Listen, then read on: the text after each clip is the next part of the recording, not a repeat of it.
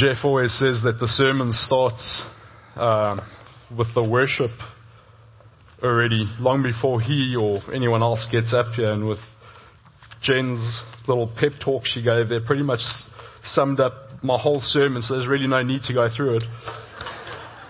Uh, and about half the Bible.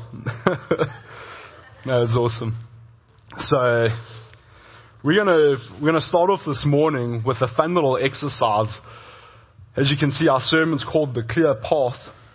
And uh, we're going to jump into a, a, a verse that's very well known by all of us, but I want to really make it practical and really bring to mind the gravity of what God is saying through Isaiah 55 verses 8 and 9.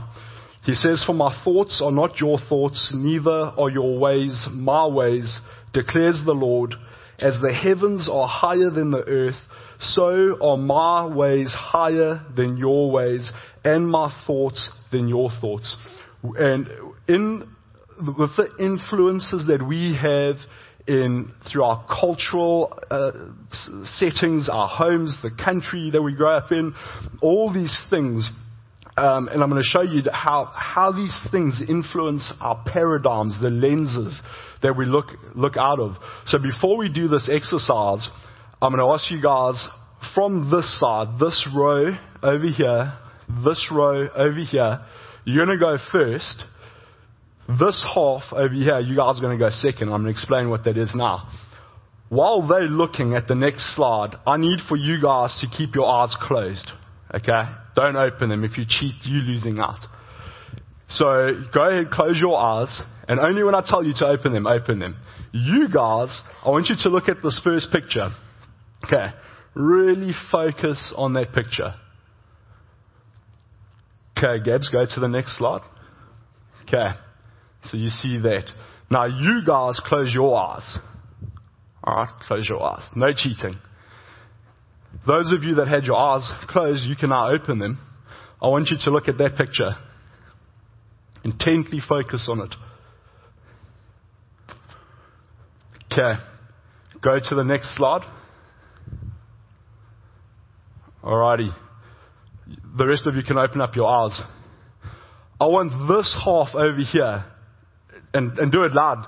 Tell me, what is that picture over there? What do you see? Old lady, old woman. What do you guys see? A young lady and a young woman. Okay? You guys, what's happening here? Are You guys not looking properly. Okay?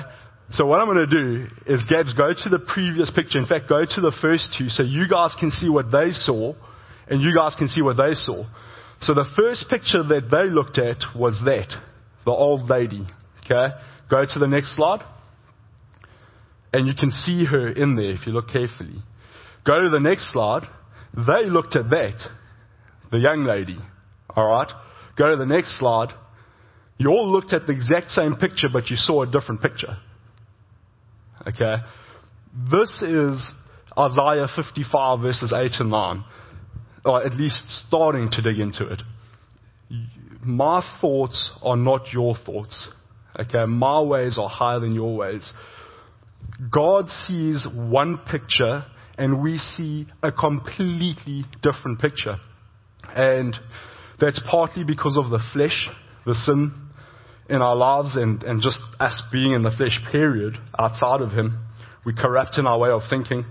Uh, the countries we live in, the political, social nuances, and the families we grew up in, and, and our work environments. But here's the fact of the matter is that we are humans and we are not God.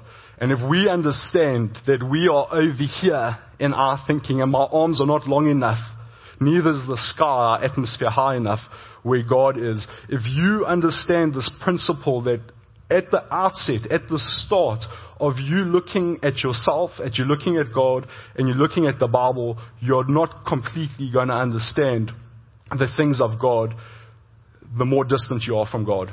And the more closer you start getting to Him, the more your paradigm is going to start changing.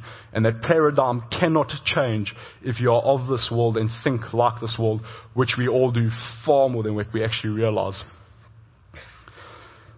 So, this all culminates into how we see life, how we approach the Word of God. And uh, I believe this is absolutely necessary for us to grab hold of and uh, to look at Him through our eyes and not with our eyes. John Stott says the following We need to repent of the haughty way in which we sometimes stand in judgment upon Scripture and must learn to sit humbly under its judgments instead. If we come to Scripture with our minds made up, expecting to hear from it only an echo of our thoughts and never the thunderclap of God's, then indeed he will not speak to us and we shall only be confirmed in our prejudices. We must allow the word of God to confront us, to disturb our security, to undermine our complacency, and to overthrow our patterns of thought and behavior. This is so profound. Um, a simple passage that really illustrates this before we climb into Proverbs 3, 5, and 6, which we're going to spend some time on, is Proverbs 4.23. And we've got the New King James up there, which I asked to be put up, but I've also got the NIV here, which says, Above all else, guard your heart, for everything you do flows from it. In the Hebrew, heart often, more often than not, means intellect and mind. It's emotions, it's the will, it's the way you approach things, you think of things, okay? So what he's saying is guard your heart, guard your mind, okay, with how you think and so on. Because everything you do flows from it. If we look at the King, New King James Version, keep your heart with all diligence, for out of it springs the issues of life. What it is saying is if your paradigm is X, okay, if it's the old lady, if you do not focus on God, and it could be whichever, I'm just saying it's opposite of whatever it needs to be, and, and you focusing on this and God wants you to see this, if there's not enough close walk with God and you're so influenced by the world and you don't really know God, you're always going to be seeing the picture the way you see, the way you approach life and the picture you see is how you see it and not how God sees it. And the things that are meant to grow you and challenge you and and and be a part of your sanctification and necessary for the nurturing of your soul will be things that frustrate you and cause you to be conflicted because you're seeing a different picture to what God is seeing. If we look at the next slide, Proverbs 3, 5, and 6, um, I want to explore this more deeply and really explore what Solomon was writing here. And this morning, we're all going to be students and scholars of the Bible. We're going to be tearing Proverbs 3, verse 6 apart. Uh, who can remember the Wednesday night group? What is that word from Psalm 1 for meditate? You remember it's Hagah in the Jew, in the, in the, in the Jewish. And that is um, what it is saying, if you look at that word and what it means, it's like a lion on a bone, or, and it's tearing it apart, and it's getting into the very deepest of things, and it's growling with satisfaction. Is that meditate, hagah, in the in the Jewish text, and uh, we are going to hagah this text here this morning. We're going to really meditate on it. So the first word that I want to look at is, um, and it says, in all thy ways acknowledge him and he shall direct thy paths. The NIV, which is the one that we've been using, is trust in the Lord with all your heart and lean not on your own understanding. In all your ways submit to him and he will make your paths straight. Because of our Western thinking, okay, and coming from South Africa, believe me, we have Western thinking, is we see this and we go, smooth, straight road, easy. That's what it means, is easy, okay, to us. We're going to tear this apart and see what it really means. So the first word I want to look at is acknowledge. And on acknowledge, you'll see, and I want you to focus on the things that have been uh, made orange. Um, to know, properly to ascertain by seeing. Uh, and it's used in a great variety of senses. There's the figuratively, there's the literally, there's inferentially, including causatively instruction, okay, and then below that, familiar friend. I've shared this with the Wednesday night group. Hebrew has between, uh, biblical Hebrew has between 8 and 9,000 words.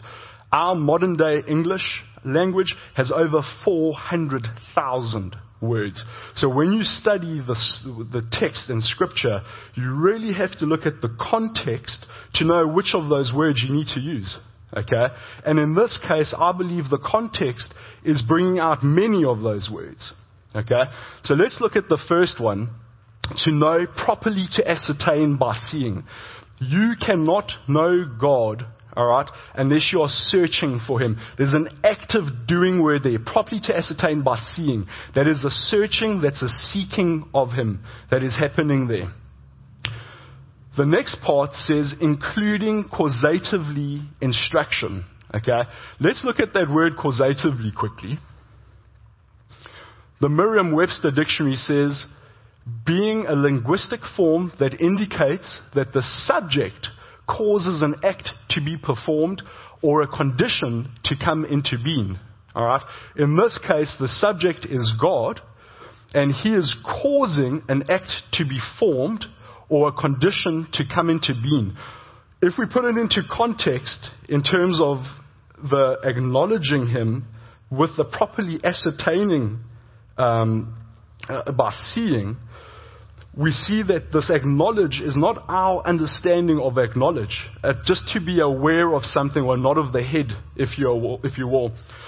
This, is, this acknowledge is saying that the, the inner, most intimate parts of the core of your body, your soul, the fiber, the very thing that makes up your being, is so aware of Him that when you become aware of Him and really who He is and who you are in relation to Him, there's causative instruction that already starts happening. What it is saying is that if I'm as aware of who He is and I have a path to take, etc., and I need to know the path and I need it to be made clear to me that just by even acknowledging who God is and how great He is, there's already a causative instruction which I start receiving. He starts allowing Himself to be made known more to me just by me acknowledging who He is. He makes Himself more clearer to me just by acknowledging who He is. And you know, part of that could maybe be summed up with James 4 verse 8, draw near to God and he will draw near to you in, in that sense.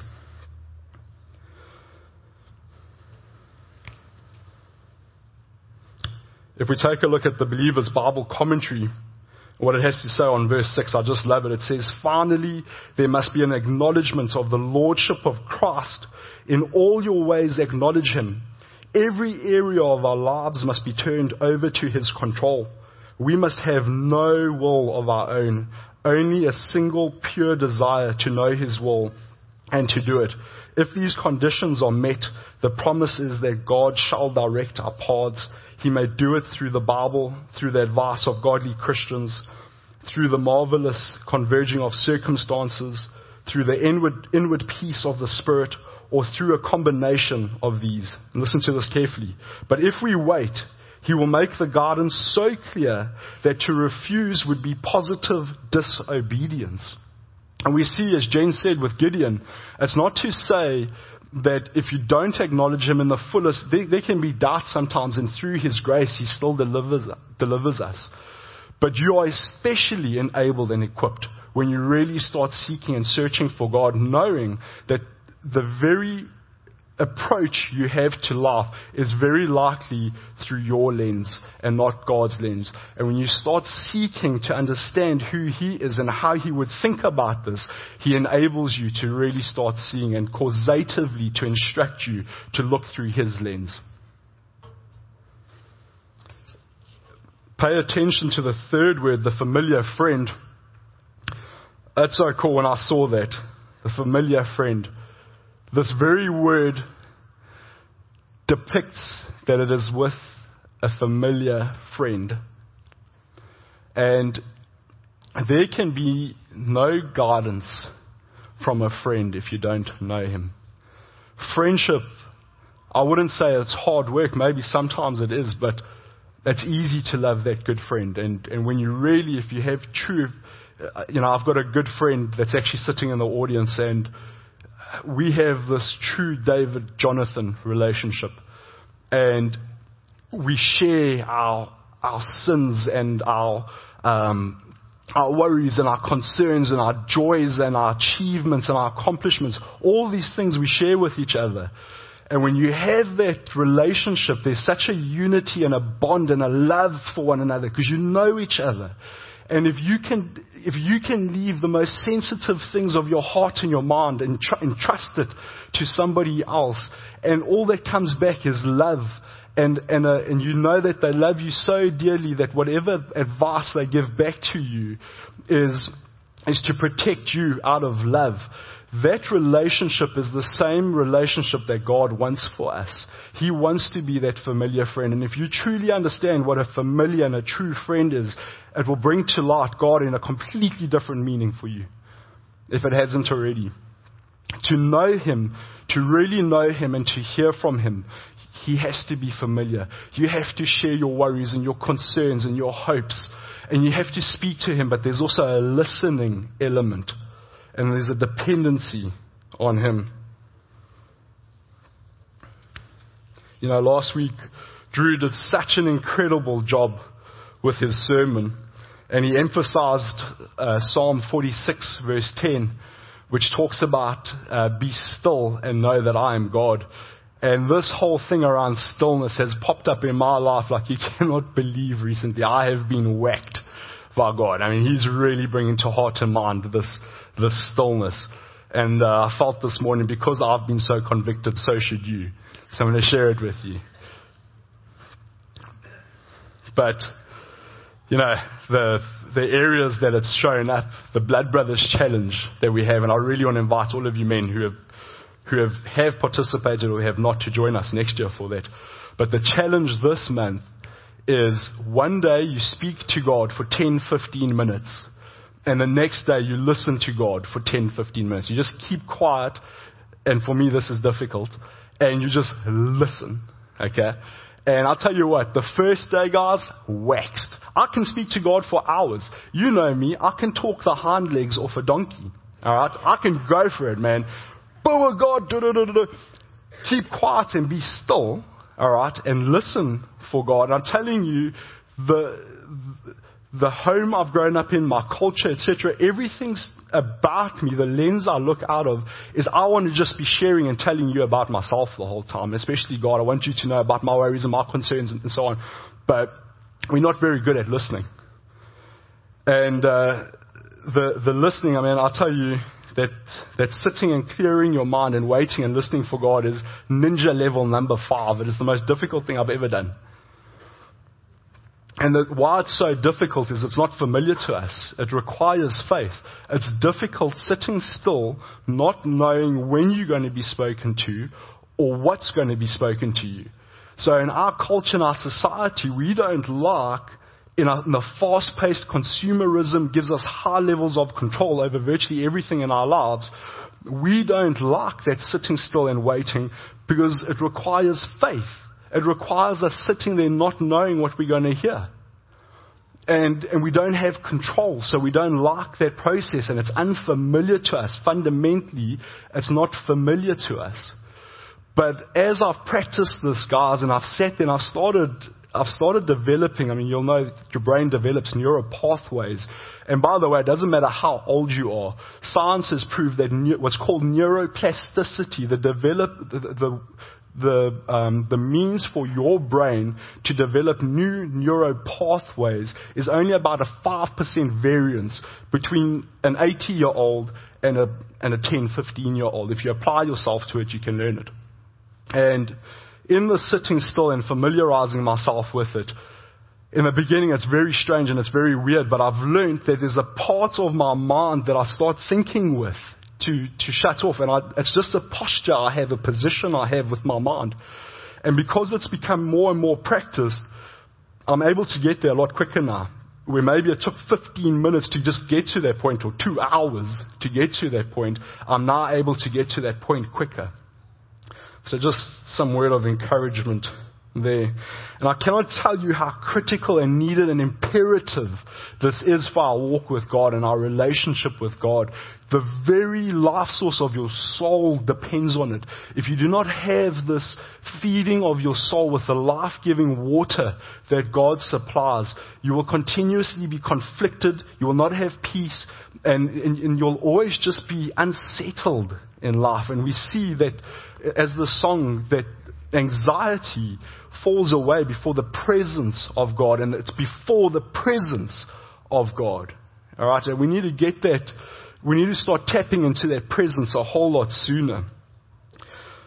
A passage that uh, speaks to this desperate need and how it's been ordained as necessary is Lamentations 3:22, verse 28, and uh, because of the Lord's great love, we are not consumed for his compassions never fail.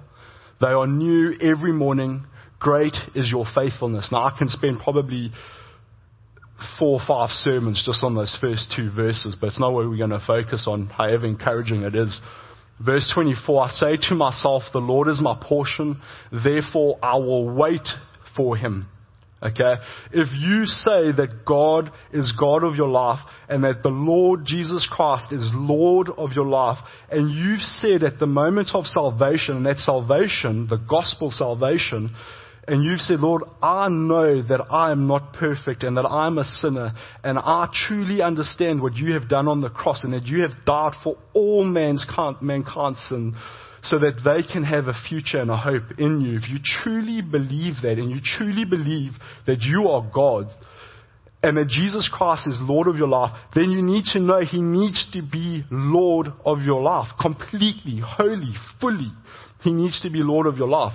And it's saying the Lord is my portion, so that whole thing that I just spoke about, therefore I will wait for him. If you truly understand who God is and the magnitude of God and Jesus Christ are in your life, if you truly know that they have designed you on purpose for a purpose, okay, you need to know that anything you try and do is probably looking out of the wrong lens.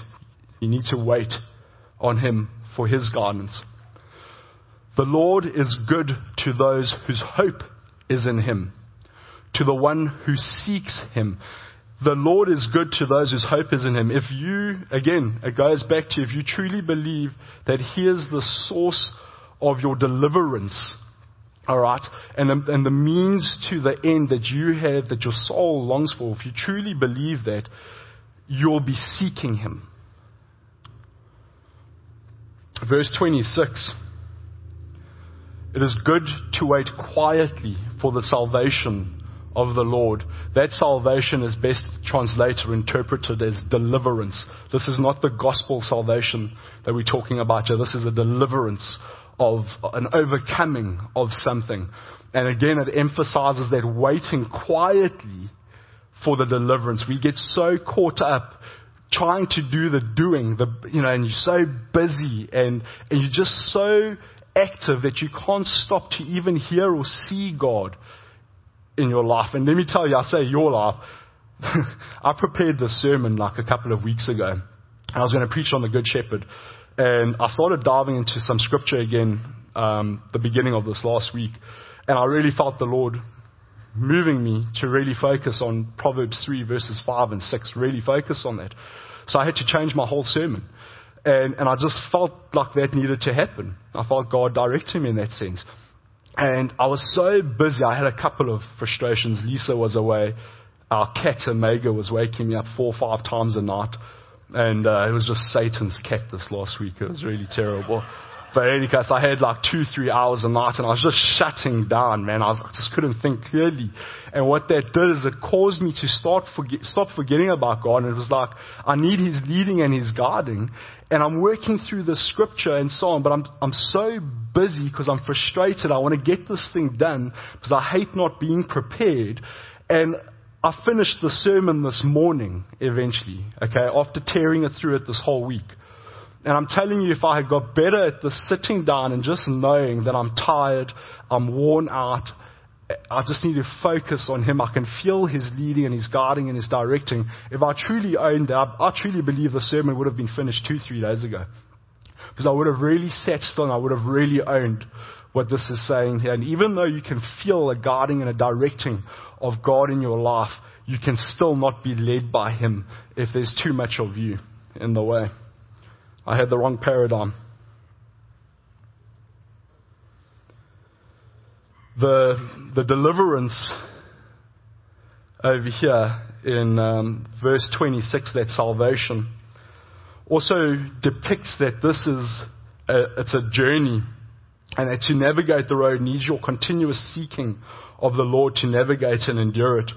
You know, and I've mentioned our consumerism and, and uh, the, the culture that's so overwhelmed by consumerism and this, I'm in control of everything and it's, uh, need the answers right now. Give me the answers right now.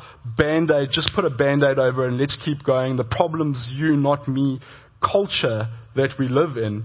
And why this deliverance is so important to me, I think, and it depicts a journey, is if I think of our faith walk, how many of us look to the leaders of the church to be responsible for the leading and the guiding of our souls, okay?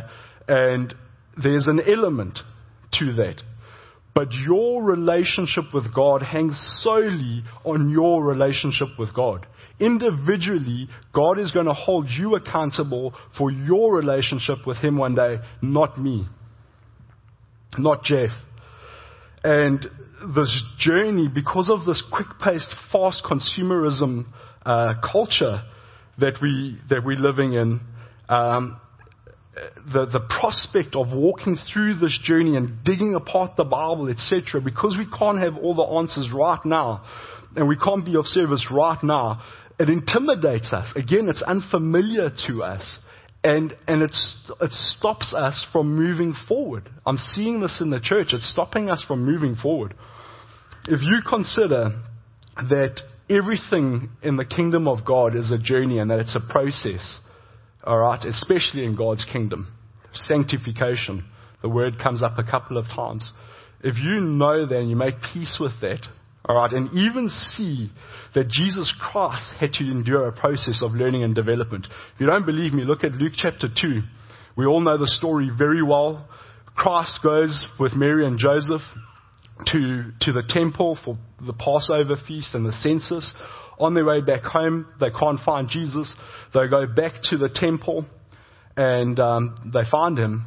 And verse 42, 46, sorry, they find him, and it says, After three days, they found him in the temple courts, sitting among the teachers, listening to them and asking them questions. He's sitting amongst the teachers, he's listening to them, and he's asking them questions. 52, Luke 2:52 says, "And Jesus grew in wisdom and stature and in favor with God and man." Jesus Christ had to endure a process of learning and development, okay? And if you if you're battling to wrap your mind around that, because it is a difficult thing to wrap your mind around, Jesus Christ in human form, not knowing the answers and having to apply himself to a process of learning, Okay, and then God the Son, by His very word, He sustains the universe. I think Colossians 1 verse 15 talks about, 15 to 19. His very word, He sustains the universe. How do you reconcile those two? Okay, and if you want the answer to that, you should come to the Wednesday night Bible study this week, because we're going to be going through Christology uh, in terms of Philippians chapter 2, and I'm going to be diving through that. But, but no, that even Jesus Christ had to endure in his human form, the body part of him had to endure. Uh, Hebrews 5, I think it is, or 4 verses uh, 11 to 15. We do not have a high priest that cannot endure with every single one of our temptations. Alright, in his human form, James 1 verse 13, God can't be tempted. How do you reconcile those two? Well, there are two different things, and they are real, and they are different. And you need to come Wednesday nights if you want to understand it. So we need to make peace with the fact that we cannot be a Jedi overnight. Alright? And we all have to start somewhere. And if you can make peace with that and own that, and that's how things were designed, if you can make peace with that, the process will not intimidate you. It will draw you in. And I really want, you, want to encourage you to be a part of that. Because being present in the moment with God is enough. If you really start getting that. Here's what you need to know is that you can never have a meaning, meaningful relationship with God if you do not know Him. And you're not going to know Him very well just showing up on Sunday. You know, if you come here and you rely on me to tell you about God, I want to tell you that you don't really know Him. You have an idea of who He is, and, and you can even be saved and you can be a Christian, but you don't know Him. The friendship that we're talking about. And he's just an acquaintance to, to you. You know of him. But if you're relying on me to develop your relationship with God and for Jeff to do that, he's just an acquaintance. You don't know him. And when he speaks, you won't be able to hear. And when he guides, you won't be able to see. Because you're looking through the, long, the wrong paradigm. And I encourage you to really dig into getting to know God and Jesus Christ. And they are real and they are lovely. And they will feed your soul. You know, in terms of this ability to know God is available to every single one of us to the same extent. We all have that, that ability. I had a cool experience three weeks ago. We had the Wednesday night Bible study here, and Kenny often sits in the back there. And uh, in, in my haste of, um, of the scripture speaking about um, context for Philippians, we went through Acts 13, verse 13, and just sort of where, or Acts in general, how the church of Philippi started. And if you want to know that story, read Acts 16. But how, church, how Paul did his whole journey through um, Asia Minor, which is Turkey, and into um, into what is now Greece. And we went through that whole story and how in Acts 13:13 it says that John Mark basically ditched Paul and Barnabas along the way, and he he ditched them. He forsook, he forsaken, he had forsook them, if that's a word. And in my commentary and in my haste, I read the commentary and it spoke of John Mark, and I, I interpreted it as he wrote the Gospel of John. And that's what I said, teaching the guys.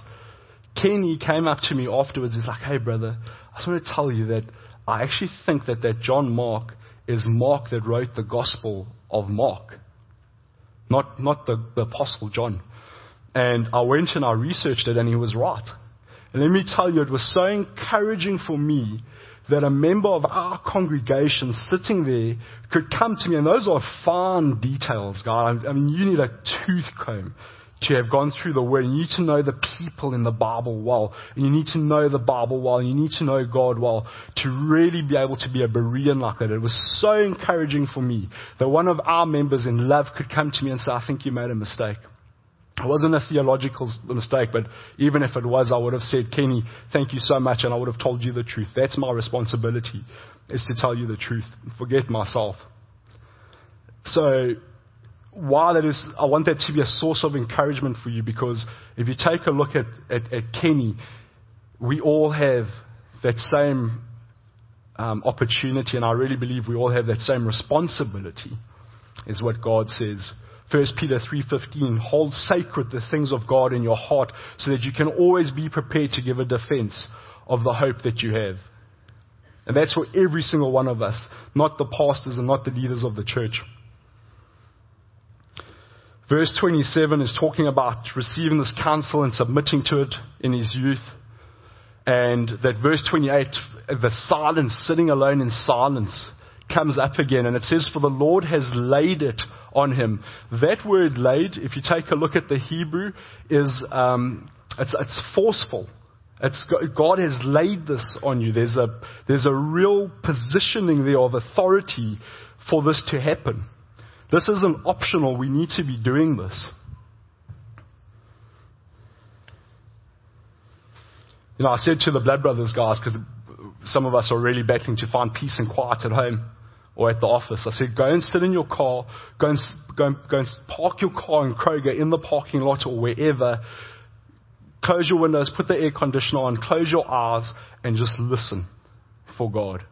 It's so vital and imperative that we start getting this right, guys, that we're listening for Him for His leading and His directing in our lives. I think one of the best um, ways that we can tie this all together is if we take a look at John 10, verse 4. When He has brought out all His own, He goes ahead of them, and the sheep follow Him. If you go, I've been, I've been um, doing research on Judean shepherds and shepherding and so on, and sheep and all these things, and it's fascinating. And it's the platform God used to communicate much about Himself. In fact, sheep are mentioned five, over 500 times in the Bible, more than any other animal. And researching this, if you or me had to go into that flock and start speaking, they would scatter and they would run to their shepherd. Our voice a foreign voice to them actually scares them and they know who they need to run to. It's fascinating. And they're looking for him the whole time. They know that shepherd is their source of their deliverance ongoingly. And it's not a thing of I've led you in the direction once the right way. Go for it. It's I will direct them. He's walking before you and you are following him. It's a moment by moment seeking of him and he will make clear your paths. He will direct your paths.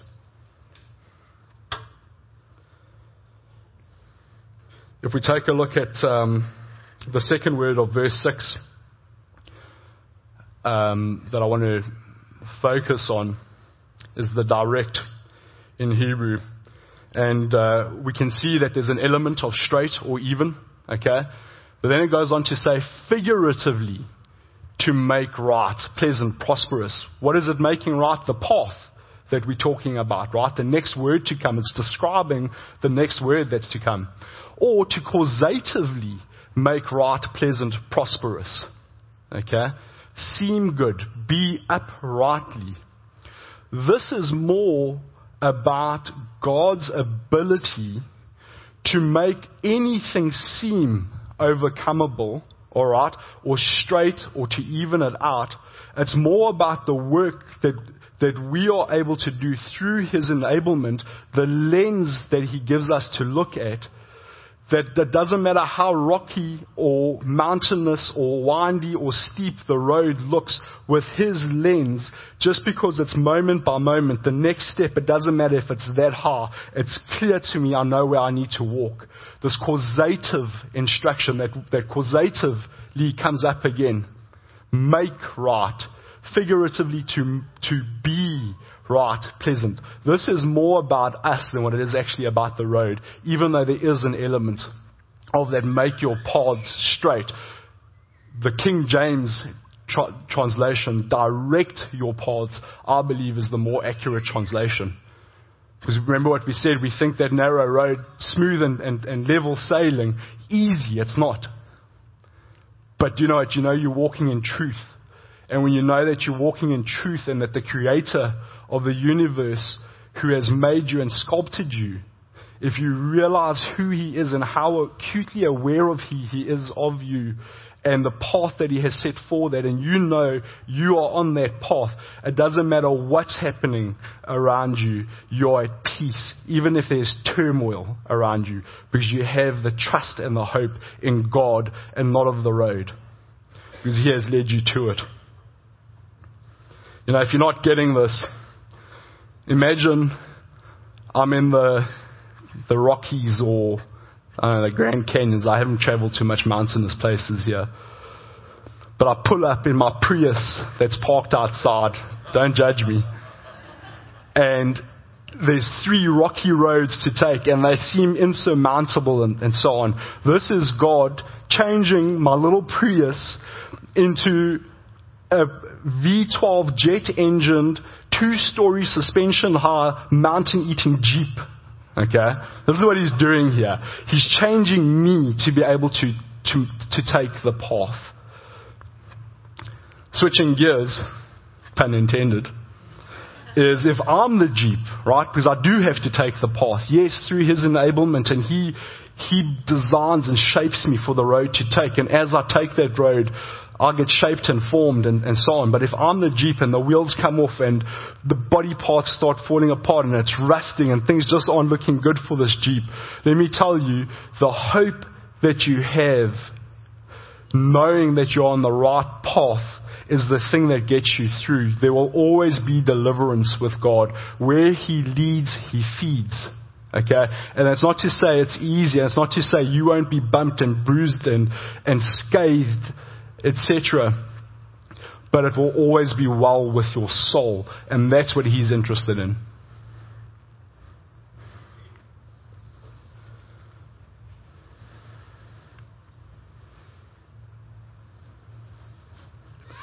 So we see that this path is being made clear to us, and uh, more so by what what God is doing on us, and not so much about the road. Even though, again, I say there is an element to that. He can certainly bend and shape the road. It is also talking about that, but I believe in context and the overwhelming support of even the previous word and the causative and so on, if you bring it all together, I actually think the directing of your path is a more accurate statement. If we look at the next slide, that's the lay of the land of Jerusalem. See how, how rocky it is. Much of the story, I wish I had a laser pointer, but much of the story that happens in the Bible is on, you see the sea on your left hand side, and you see the Sea of Galilee there on your right hand side, and you see that, that mountainous area to the left of that, in between that, much of the story of the Bible happens on that rocky on that rocky land. If we go to the next slide, um, this is the Temple Mount, uh, which was formerly the site of Solomon's temple, scholars believe, if you look at Mount uh, Moriah.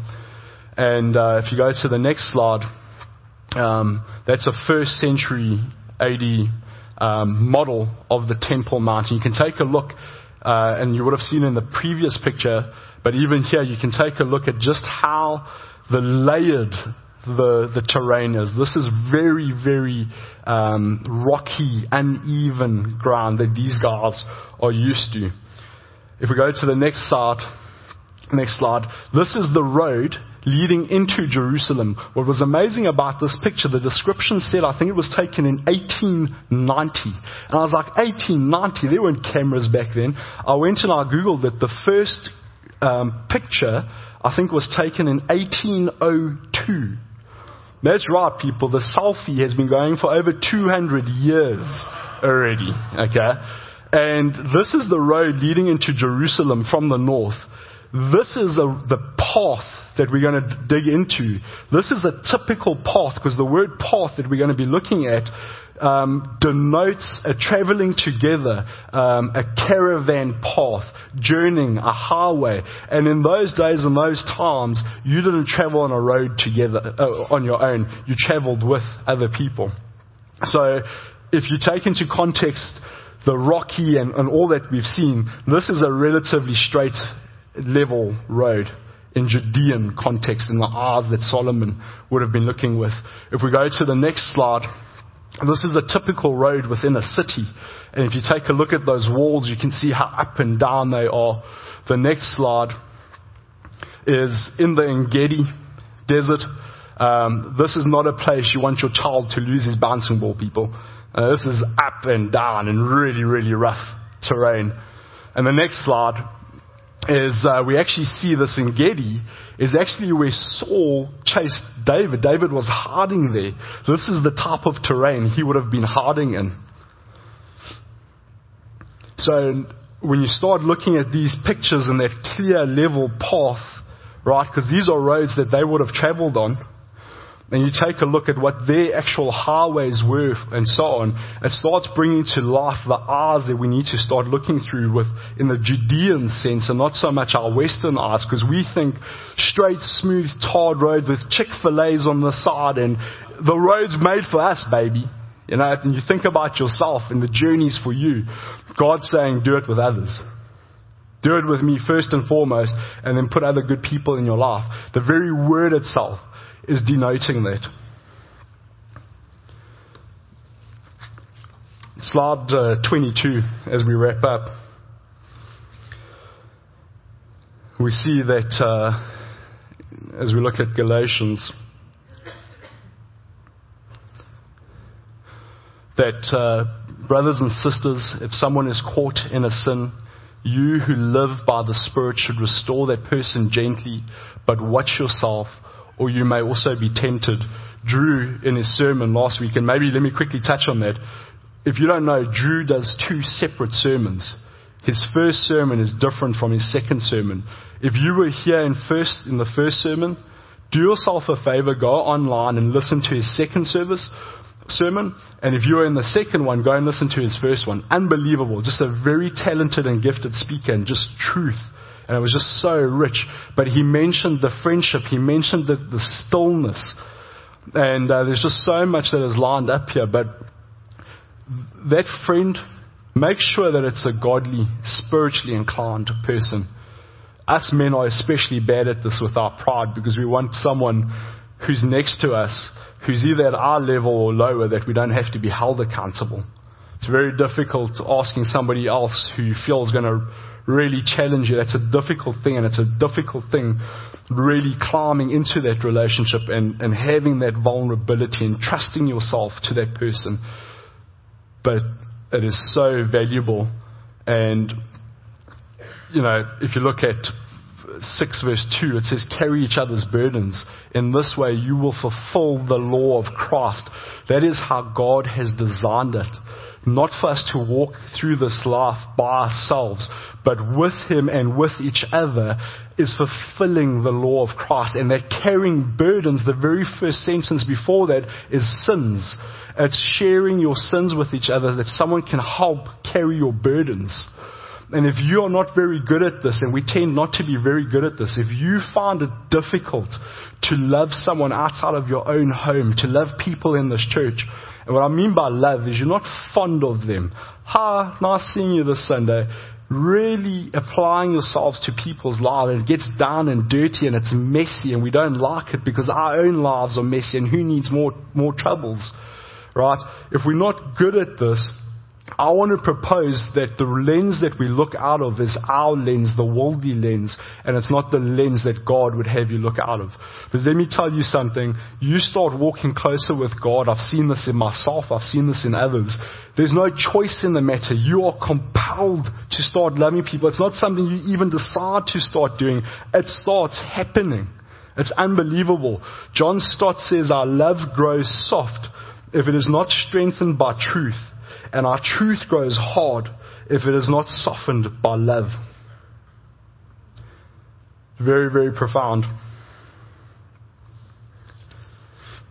The 3, verse 3, simply means don't be haughty.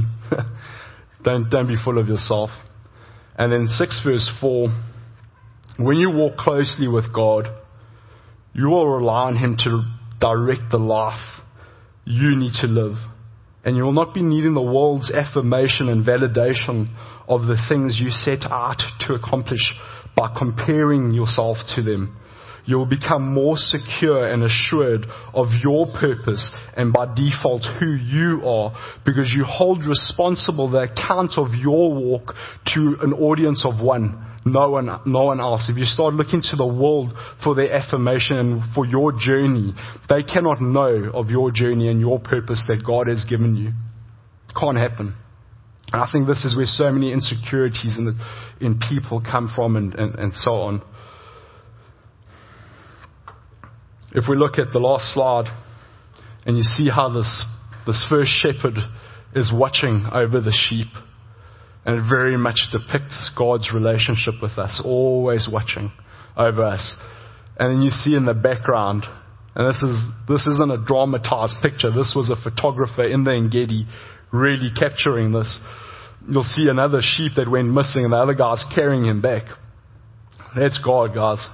This is how He leads. That watching over of you, but you can only know where you need to go and how you need to be kept safe if you're looking at Him the whole time. And I want to encourage you to start looking at Him, to start looking through the lens and the paradigm of truly knowing who He is and understanding who you are in Him. You have to have a relationship with Him, and that takes applying yourself daily, in and out, day in and out, ongoingly reading your scripture and bring it to life. Try and really understand what's happening there. So often we read these words and we go, I don't understand it.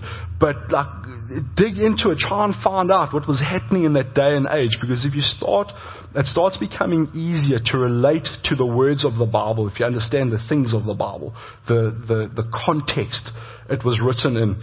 And Wednesday night, we really go in the Wednesday night life group study. I really want to encourage you to, to attend that because not only are we going through the Bible in that way, we're teaching each other how to do that. What tools do you use to do that and so on. They're so accessible.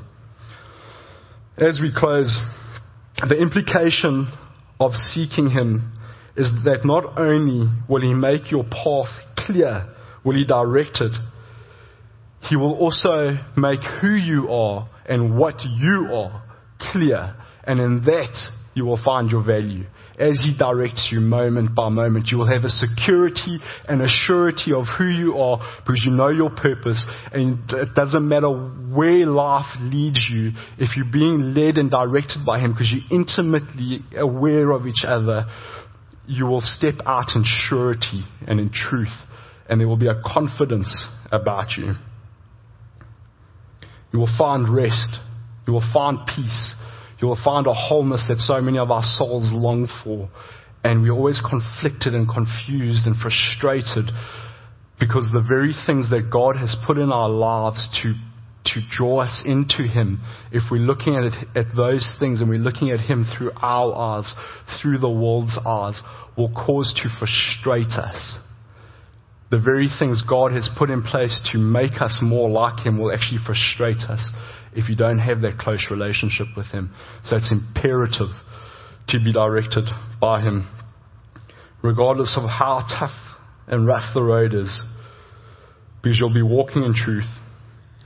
You'll be directed by the good and the great shepherd, and you'll be on the clear path. Let's close in prayer. Oh Lord, I thank you for your word. It's life giving and it's, it's difficult. It's, it's difficult to really live this out, Lord. But if we continue pressing into you, our hope is in you. We can never be disappointed by you. The circumstances around life might change, but you, you never change. So if we focus on you, the things of our life, the, the things that are fallible and transient in this life don't matter because the walk that we're walking is an eternal one. And it starts now. Help us to be of service to you, Lord God. Help us to know how living a life for you and from you and the very gift of salvation is not just a gift for the next life and, and our salvation, and we thank you and we love you for that, but it is so vital to just the contentment and the joy and the purpose we live in this life. It is so necessary in the here and the now. We pray this in Christ Jesus' name. Amen.